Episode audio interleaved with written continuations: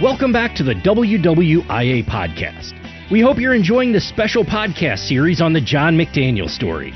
If you are, please do us a favor and leave us a review on iTunes, Spotify, or your preferred podcast service. Let's learn more about John's military service as we dive into Part 5 Alaska with the 501st Long Range Surveillance Detachment and SpaceCom.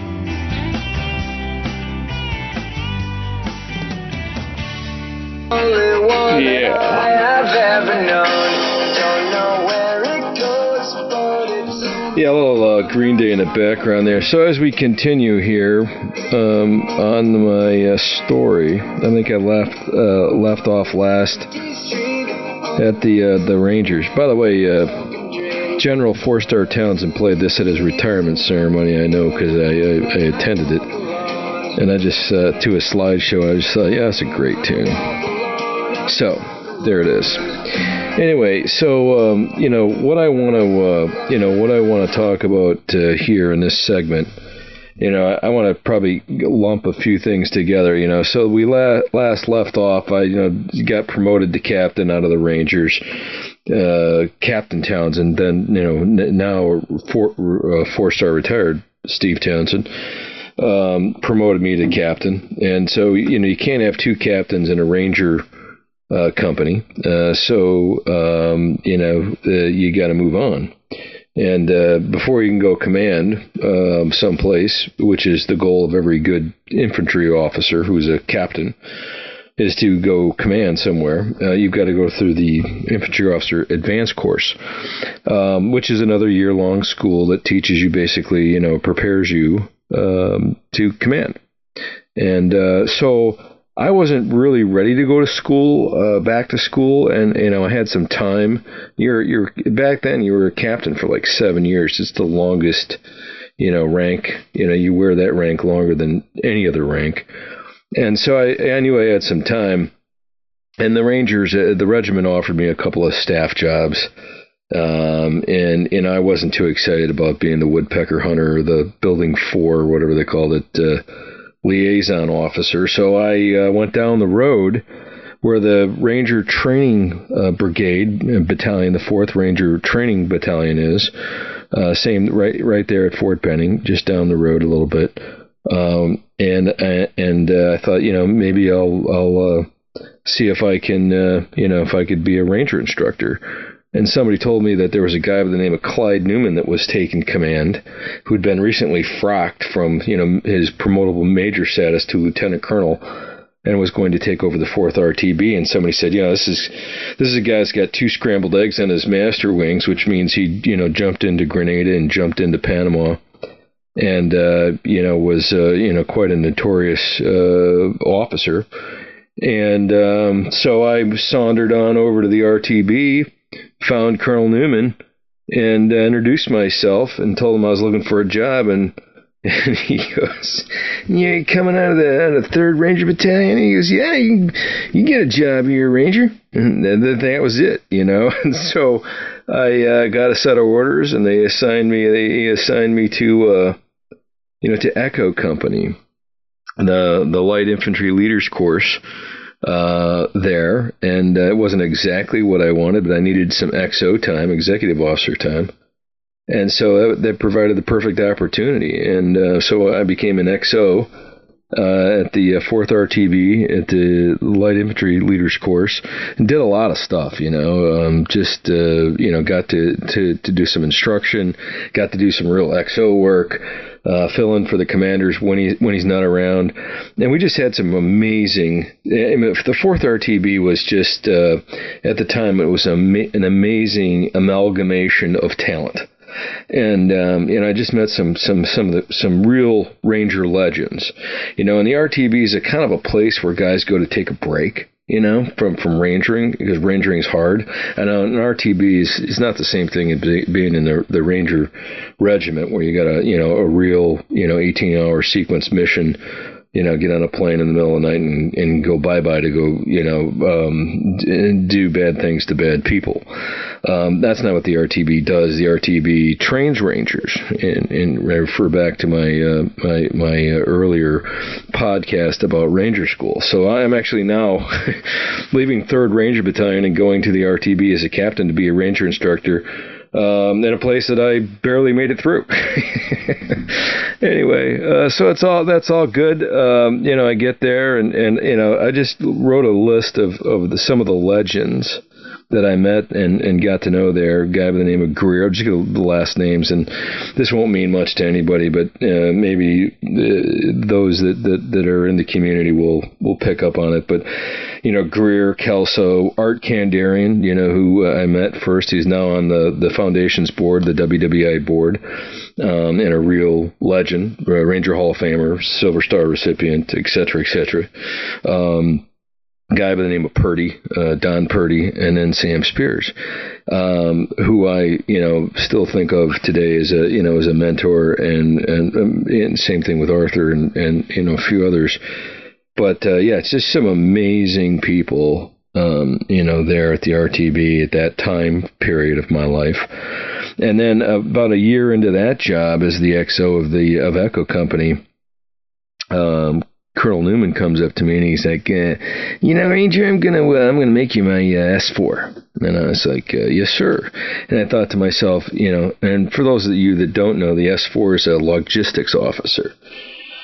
So I'm like, you know, I, I, you know, I was taught a long time ago, and especially in the Rangers, you know, if you're asked to do a job, you're kind of like not really being asked to do it, you're being told to do it, right?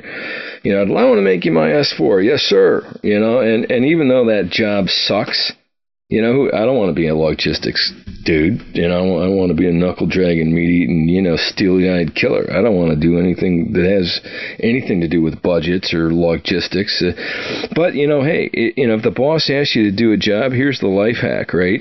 You do it, and you do it better than anybody. Okay, you know, you know, you smile politely, and yes, sir, three bags full. That's the deal in the army. It ought to be the deal in the civilian world too, because everybody knows you don't want to be the logistics officer.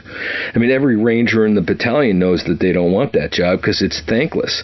You know, it's like being the camo dude. You know, you can get that you can get that right 99 times out of 100, but the first time you get it wrong, you know, you you go from hero to zero in a nanosecond. Nobody's ever going to tell you, "Hey, great job with all that logistics stuff." Thanks for the parachutes. Thanks for the chow.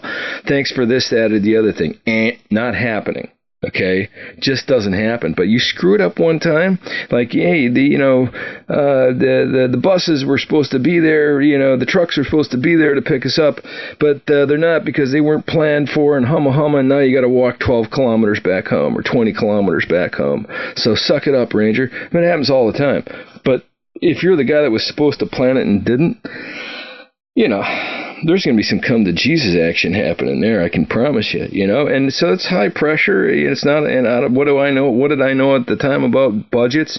You know, I didn't know anything. You could have probably stuck it in a thimble what I knew, but I learned, and I did my best. And I think that's the lesson learned. You know, if your boss ever asks you to do a job, or your dad or your mom or you know whoever that might be person in a position of authority then you know um, you ought to do that job the best that it's ever been done, and that ought to be your perspective. And and they know you don't want to do it, and you get rewarded. You know, after you do a good job, you get rewarded for that. So anyway, I took that job, and um, you know I did the best I, I the best I, I could with it. And I told you the story earlier about Clyde Newman coming in and throwing the three inch you know. Uh, medical survey uh, results on, on my uh, you know on my desk you know about you know ranger and you know what ranger school does to you, you know and it, it, the the the short version is I think what it said in the you know in this in the actual study was something like you know the ra- rangers you know, Ranger student's immune system was that of a third degree burn victim by the time he finished Ranger school. Like, think about that. You know, I mean, I, I'm sure they've changed things quite a bit since then. But you know, I mean, it was uh, it was a gut check basically. So anyway, that that's my story about the RTB. Um, and I don't have a whole lot to say about that. So we'll move on to you know, hey, it's time for John to, you know, to, to go to, you know, move. I was at Fort Benning for, I don't know, it's like three or four years, you know, because the infantry officer basic course or advanced and basic courses are there. So now I'm going to school for another year. And now fast forward the tape and, um, you know, I don't know how many students there were in that class, but probably about half the amount that was in my basic course. I'm guessing, you know, three, four hundred students who had made it, you know, uh, to to the career course, the infantry officer advanced course, IOAC as we refer, referred to it. And um, I was stuck. I, I got put in a small group. They they hack you up, right? And they and like 10 to 12 students per group and there's maybe 10 you know 15 20 groups whatever whatever it was um, you know that they had in in, in the course there. Um, and they're oftentimes they'd throw you in a big blue bedroom they called it you know where all the all the students the entire class was there and for instruction, and and then you'd break break up and go into your small groups, and all, you know this is really phenomenal instruction. I mean, it really was prepared me, I think, very well to be a, a commander. And my small group leader was a guy by the name of Tom Cleary. You know, and Tom Cleary was an he was a captain, but he was a senior captain. He'd already commanded, and he went to to go be an instructor. You know, at the infantry officer advanced course. And uh, you know, I, I really, I really, uh, he was tough uh, but but he was he was very serious about his business of, of teaching young captains how to you know preparing them for command. And you couldn't you couldn't put anything over on that guy zero. And uh, you know I, and I liked that. And my small group was filled I, I had you know, there was two people who I'm still very close to today um, one of them is on my board, um, uh, who made it to two stars. Doug Crissman, uh, um, just an amazing leader. Um, you know, command, commanded at the you know the divisional level. Just an, amazing, an amazing uh, person. Um, two, two star general, retired West Point officer, probably smartest guy I know. I asked him to be on the board, and he, he uh, graciously said yes. Um, and then Dixon Gunther, who has uh, you know been a lifetime friend since then. Dixon and I have you know hunted and fished all over the planet. We went up to Alaska together, um, and we came back together, tandem down the Alcan. I mean, it just you know stories upon stories. We were stationed at, at, at Planet Fairbanks together, and I'll, I'll get back to that here in a second because the next chapter is you know the journey to Alaska, right? And so, but at IOAC when I first got there, they'd pulled my file. The cadre had pulled my file along with, you know, I don't know, maybe 10 or so other files of the student files of the, how many ever students there were, three, 400, I, I don't know, uh, but a lot. And, um, and so my file got pulled um, because they wanted to interview me and, and the others for leadership positions within the um, within IOAC. And uh, so, you know, there's a board, you know, you you know, sit down and get interviewed and all this. And, um, you know, I didn't really want to be, you know, I don't want to say I didn't want to be in a leadership position, but I was a student. I just wanted to be a student, you know. and I don't really want to, you know, and I say, okay, well, here's the positions that are available. You know, one of them's the student commander, the other's the S3, and then there's a, you know, handful of others. And um, but you know, that's three's operations, and the commander's the commander, you know, dude in charge. They asked me what I wanted to do, and of course I said, you know, I'd, I'd like to be the commander. You know, if you're gonna, you know, if you're gonna tag me with a position, just give me the enchilada, man. Give me the bowl, I'll take it. So um, I did the interview. I didn't get the job as commander. Uh, but I did get the job as the S3, which, you know, is the guy that's got to do all the damn work, right? The operations guy. So I'm standing in front of the class like every morning. All right, everybody, give me your attention. Uh, say again, give me your attention. just leading your peers, man. I mean, these are knuckle dragging, meat eating infantry guys who, you know, you get about thirty, you get less than thirty seconds, okay, um, to prove to them why they should be listening to you when your lips start moving. I mean, it's the most skeptical uh, crowd, the the hardest crowd you've I've ever met. Um, just uh, you know, you you gotta always be on your toes um, because it's a you know it is truly a, a dog eat dog uh, world. You know, I mean it, it's all it's all fun and games. You know, everybody's you know friendly and, and great camaraderie and whatnot. But you know, at the end of the day, it's hyper competitive because you get a bunch of AAA personalities you know, these are infantry guys, all you know, most all of whom have been to Ranger School or in the regiment or something like this. You know, combat veterans, um, because you know we had. Um, Desert Storm, Desert Shield had happened. So, you know, there was, uh, you know, quite quite a few, uh, you know, um, CIBs, combat infantryman's badging, combat experience, a lot of right shoulder patches, you know, this kind of thing. So, you know, it's a great crowd, great dudes, you know, and uh, I remember looking around thinking, you know, they, I think uh, one of the, one of the one of the officers, is cadre members stood up and you know at one point you know at the beginning of the course and said something like you know, just to put this all in perspective, you, guys can look around and go, you know, so there's, you know, 400 of you here statistically, you know, three of you are going to be general officers, you know, and then, then people start looking around and I'm thinking, I wonder who the other two are. Not really. Uh, but uh, we, uh, we all kind of knew who they were. And I mean, true, true to fact, you know, and one of them, one of them, Eric, Eric Kurilla, uh, as a four-star general over here, you know, within a stone's throw where I am right now, commanding Central Command or CENTCOM. And you know, Eric's a West Point officer, just uh, you know, one of the amazing, one of the most amazing officers this country's ever produced. You know, he's just that good. And um, you know, we, I say, the general population all kind of knew who those cats were. You know, I mean, they just always had the right answer. They always beat everybody at everything, and um, you know, it's like, wow, that's a you know, that's a heck of a crowd right there. So anyway, um, you know, I did that job as S3 it was kind of thankless, uh, but there was some benefits to that. One of one of one of the benefits was the fact that um, you know I got uh, I got a chance to kind of see what the assignments were uh, coming out of the advanced course, where where guys were going, or how many slots the army had, for example. And um, and I just all I really wanted to do is go to Alaska man, I was in the switch my my selector switch to, you know, adventure mode. You know, not, not I hate to say it, I don't even care how it sounds, but I really wasn't, you know, all that interested in saying or you know, hey, where can I go to the best place that's going to advance my career? That was not the Johnny Mac solution. It, you know, it just never was, and I'm not ashamed to admit it. You know, I mean, there are guys out there that, you know, were were chasing the ghost the whole time you know, and and there's not all assignments are created equal. I can tell you that. But I wanted to go to Alaska for the adventure, you know, for hunting and fishing, and I knew I was going to command up there. Um, that's why they were sending me up there, and there was an airborne uh, battalion, first of the 501st Airborne, uh, at Richardson, and that's where I wanted to go. And um, you know, lo and behold, um, you know, when the orders got cut, you know, my orders said that I would uh, be reporting to the the fifth, I think it was like the sixth, it was the sixth infantry up there.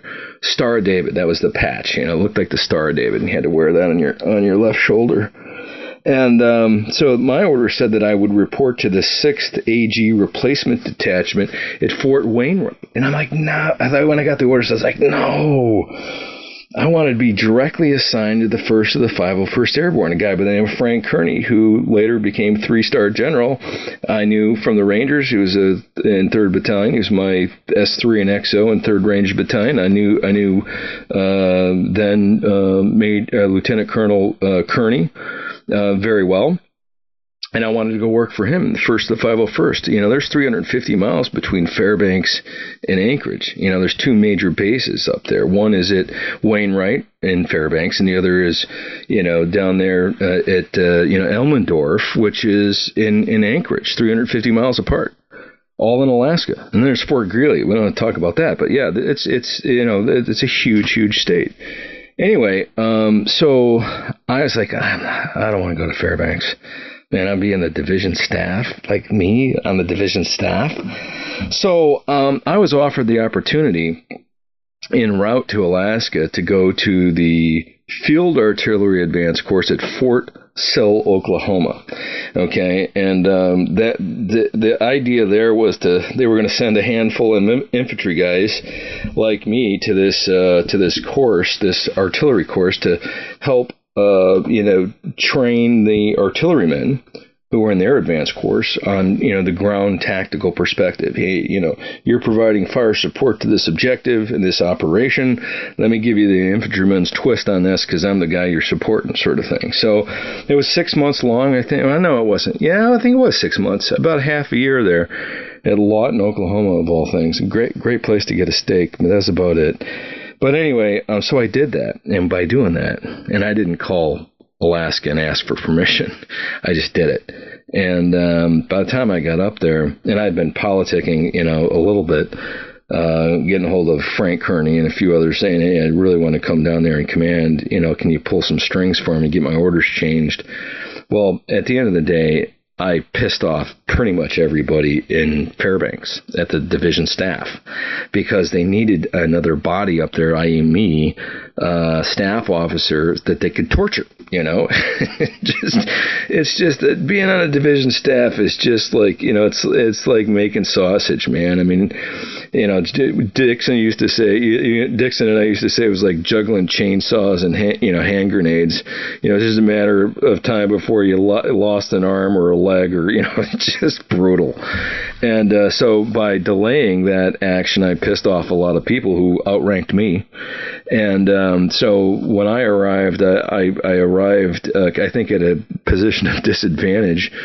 Um, just being honest about it, and um, I'm not going to mention any names or you know the things that happened, but um, needless to say, um, it was an interesting assignment. You know, I did that for about a year, and then actually got my uh, inter theater transfer orders. I did get my orders changed, and the and it took an act of Congress, literally, to PCS somebody permanent change of station uh, within within a uh, within the same year takes an act of Congress. Congress has got to approve that because permanent changes of station are pretty expensive, and they move you lock, stock, and barrel from point A to point B. And uh, you know, moving uh, from Fairbanks down to Anchorage, so I could take Charlie Company first of the 501st Airborne and command it, uh, you know, cost the government a lot of, of money and uh, that it wasn't really forecasted in their budget because moving is expensive. And so um, it took an act of Congress. I had my orders changed, and I showed up uh, in about a year later down at first of the 501st Airborne. They gave me Charlie Company, uh, the Comanches, and I commanded uh, um, you know 125. Uh, airborne paratroopers, Arctic paratroopers. Okay, and that was quite an experience. You know, being an Arctic light warrior uh, who's also airborne. Um, you know, um, Alaska is an amazing place. Uh, we we did parachute operations all over the state. Uh, all over the Pacific Rim, you know, uh, did lots of operations in Thailand, uh, Guam, Tinian, um, all kinds of things. It was just an amazing experience, plus the outdoors and the adventure. I mean, it was really a highlight of my career. And um, even though I may have made some people upset, it certainly was something that um, I genuinely enjoyed. And um, and so you know I commanded that and and did uh, well. Um, and uh, and and you know Colonel Kearney was there uh, you know for a short period of time. Then he moved on to go do other things. Left Alaska and uh, got a new battalion commander and. And then, uh, you know, at some point, uh, towards the end of my that command, um, I was uh, I was told that the uh, that they wanted me to be the division LRSD commander, long range surveillance detachment. So I was getting uh, offered a second command. There's just like the same thing as, as the scout platoon leader. This is the long range surveillance LRSD detachment commander. These are the best soldiers that we could uh, muster who were all specially trained, most of whom had come from the Ranger Regiment um, and were uh, now uh, LRSD soldiers. And, and I got the privilege, I had the privilege of commanding them for a year. And um, I'll just tell you, you know, Kai, I just wrote, scribbled down some notes about about that, and this will this will uh, this will tie back into Panama, which was a surprise to me. Um, I'm at um, I, I got in a little bit of you know I got in a little bit of trouble because I I did. Uh, I I had a tendency to do things that that uh, I, I I guess I want to say I didn't. Say, I'm not going to say that I knew it was the wrong thing to do, but because uh, that's not really true. But you know, like uh, I, I had uh, I had raised a few eyebrows and put that way on occasion, and, uh, and one of those examples was you know we were told not to fly helicopters, you know, over the uh, housing area, you know, the cantonment area where all the families lived, um, you know, just avoid that uh, spa- airspace. And uh, one Saturday, uh, my guys were training and getting, my LRST guys were being inserted uh, into a, a, a field exercise that we were doing and a couple of the routes went over the the, the insertion routes for the helicopters. The UH-60s we were flying in went over the cantonment area. I had all my guys plan their stuff, and I just approved it, you know.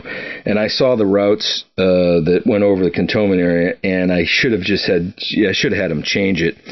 but I didn't. Um, and I thought to myself, well, you know, I think the division commander should know that Lurse, you know, Lurse guys are out training. You know, here it is, like 10 o'clock at night on a Saturday night.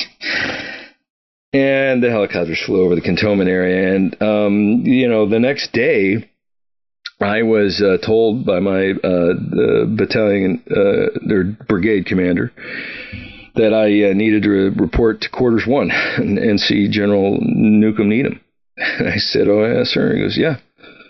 You know, he's going to church. You know, I guess it was Sunday because I remember. You know, he's you know after church he'll be home. You, you need to you know whatever time it was. You know, thirteen hundred. You need to report to him at his house, quarters one. So I did.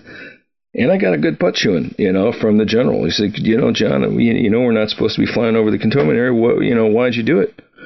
I said, well, you know, sure. I just, I guess I wanted you to know we were out there, uh, you know, defending God and country, or you know, whatever I said, you know. And he, he was an old uh, Vietnam veteran, two-star general, and um, you know, his nickname was Newcomb Needham.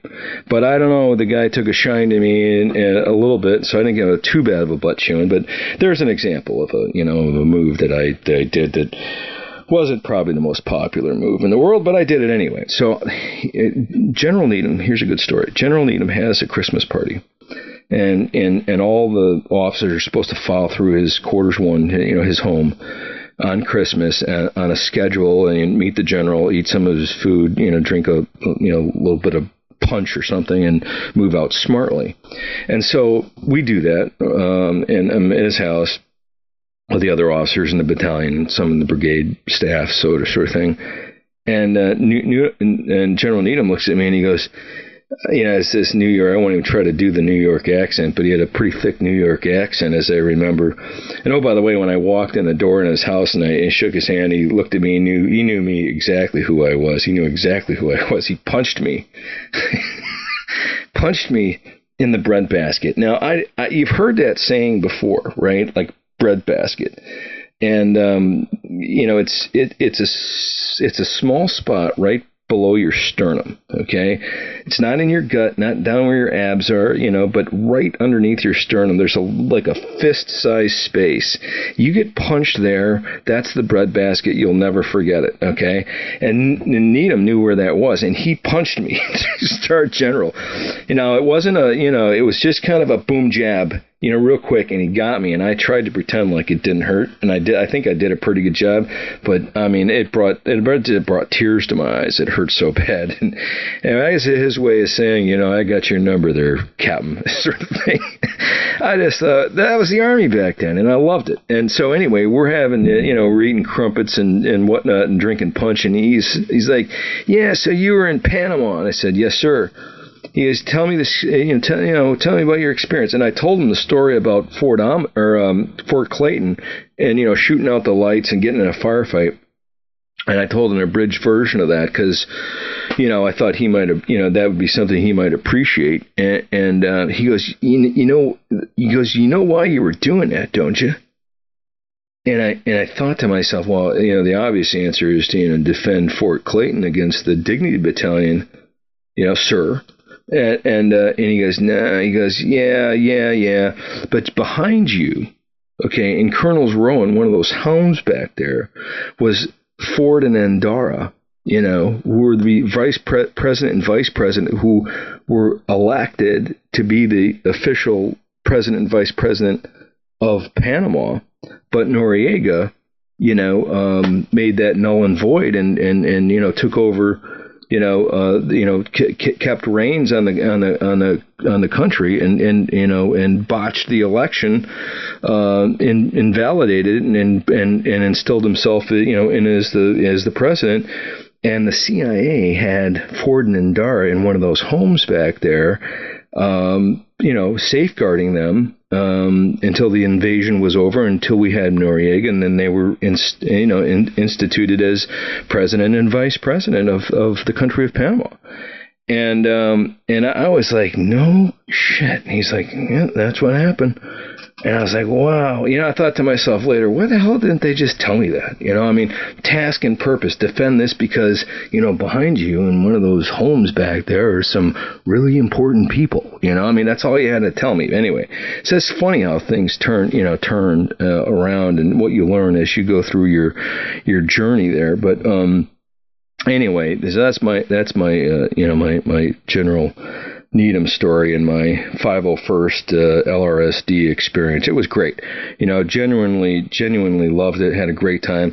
You know, and Dixon and I uh, used to joke, you know, about you know, hey, if if you're going to be assigned to Alaska, okay, don't don't assign anybody there who doesn't like to hunt and fish because like it seems like every moose season, every Dall sheep season, every salmon season, you know, we're flying off some place doing some big, you know, exercise or mission that somebody's planned. You know, like, hey man, this is right in the middle of moose season. Why would you think we came up here? anyway, uh, so that's that's my that's my Alaska story, and um, so let me let me finish it uh, by saying the segue into the next bit, which is, um, you know, it's time for me to go. You know, um, I get a call from branch, uh, infantry branch. I'm like halfway through my second command in, in, in the long range surveillance detachment. It's infantry branch ding dong donging me saying, "Hey, you know, it's time for you to PCS out of Alaska. You know, you've got to uh, you, we got to get you in a new a new assignment." And I said, "Yeah, but I'm in the middle of my second command." And and the guy's like, yeah, but we didn't authorize that. And I'm like, What'd you think I was going to do? Call you up and say, hey, they're giving me, they want to give me the long range surveillance detachment? Is it okay? Did you think I was going to do that? you know, I mean, who says no to that? You know, I'm not going to ask for permission. Got, you know, two star general asking me to be, you know, the the, the LRSD commander. Of course, I'm going to do that job. You know, what, what, what were you thinking? so anyway, I'm like, oh yeah, hey, you got about six more months of this command, and I'll I'll move when you want me to. After that, what do you got available? And so I got about a six month period to kind of negotiate, and so they put me up for this nominative assignment, right? They proposed a couple of things. One of them was um, to go to Colorado Springs, Colorado, and go to the Army Space Command. And when he mentioned that, I go, the Army has a space command. You know, and the time frame here is like we're talking 1996 7 time frame, okay? And it's a 3-year assignment and I go, "Wow." And I, but while wow that sounds kind of cool, one, but two, it's in Colorado Springs. That means elk hunting and trout fishing, and so you can see the pattern here. Okay, so it's no should be no real big surprise, you know, um, you know why you know I started a you know a, a national charity that takes wounded veterans hunting and fishing because I really like it. I, you know, I really like doing it, and so I figure if I'm going to play army, you know, I can I can just go pick I'll pick all the cool places, you know, that you can hunt and fish and explore, and you know, in my free time, that's what I'll do. So that's pretty much exactly what I did. And you follow a bouncing ball, you'll see it. Um, so there, there you go. And um, so I, um, I, I, I, I go, give me the name. I say, I say, who, who's in the job now? What's his name? Give me his name and number. I want to call him up. And they go, this guy by the name of Wayman Stallcup. I say, okay, give me his number. So I call him up. I'm in Alaska, you know, halfway through my second command, and I call up Wayman Stallcup, who's sitting in the job, Colorado Springs Army Space Command.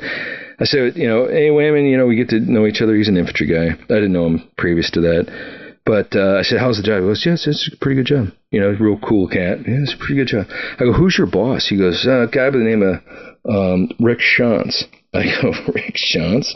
I said, I know Rick Shantz from the Rangers. He was in 3rd Ranger Battalion when I was. I said, you know, he's older than me. He's, he he was a major, um, and he was a captain when I was a lieutenant.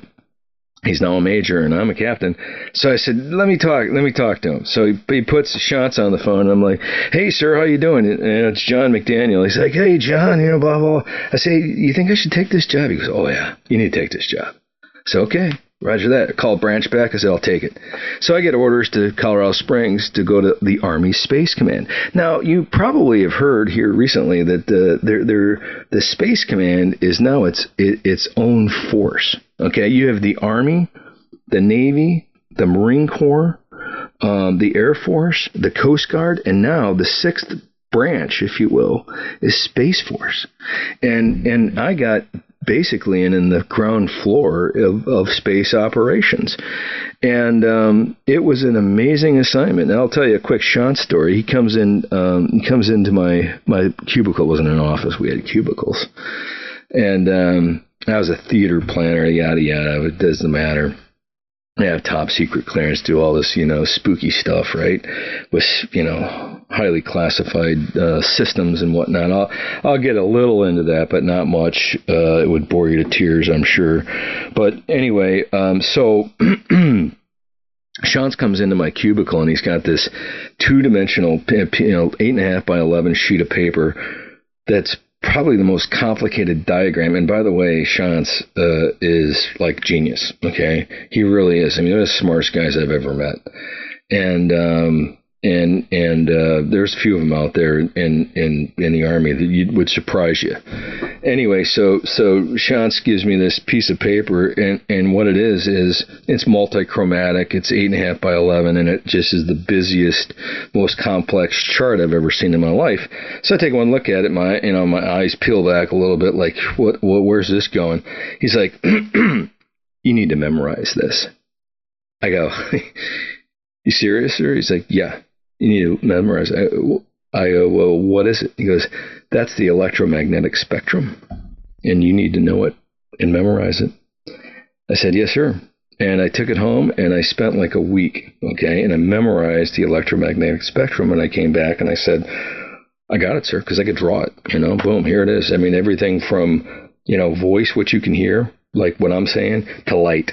That's electromagnetic spectrum. You know, UHF, VHF, SHF, everything, and it's all hyper compartmentalized in various different bands, which allow us to you know communicate and do other things, you know, in that space, right? And so the idea was for me to to know this because it had to do with part of my job.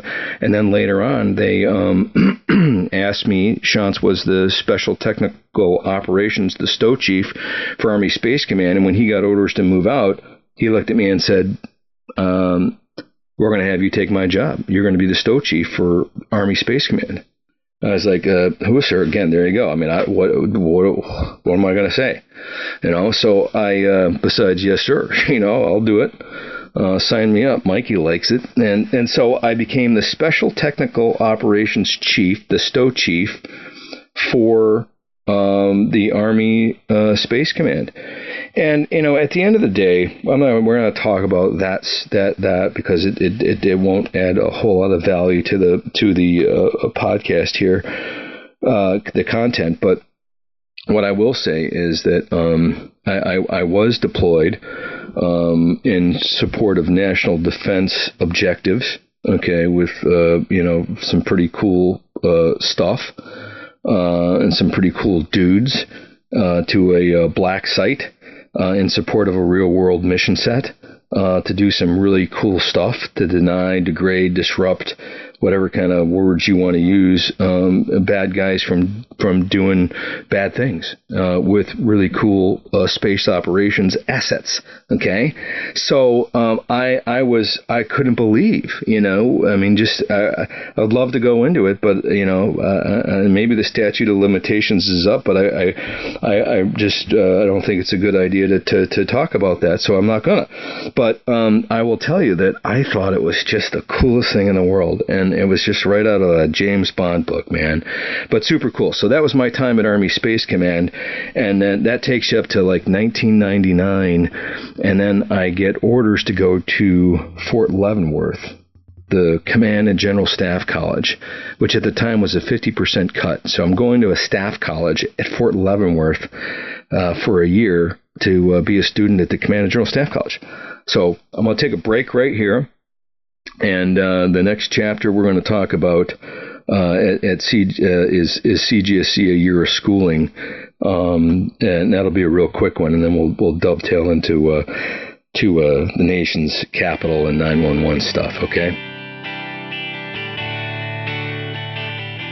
To learn more about the mission of the Wounded Warriors in Action Foundation and how you can get involved please visit our website at wwiaf.org or follow our social media pages on Facebook, Instagram, Twitter, and LinkedIn. Thank you for listening to the WWIA podcast and for helping us honor, connect, and heal our combat wounded Purple Heart heroes through the power of the great outdoors.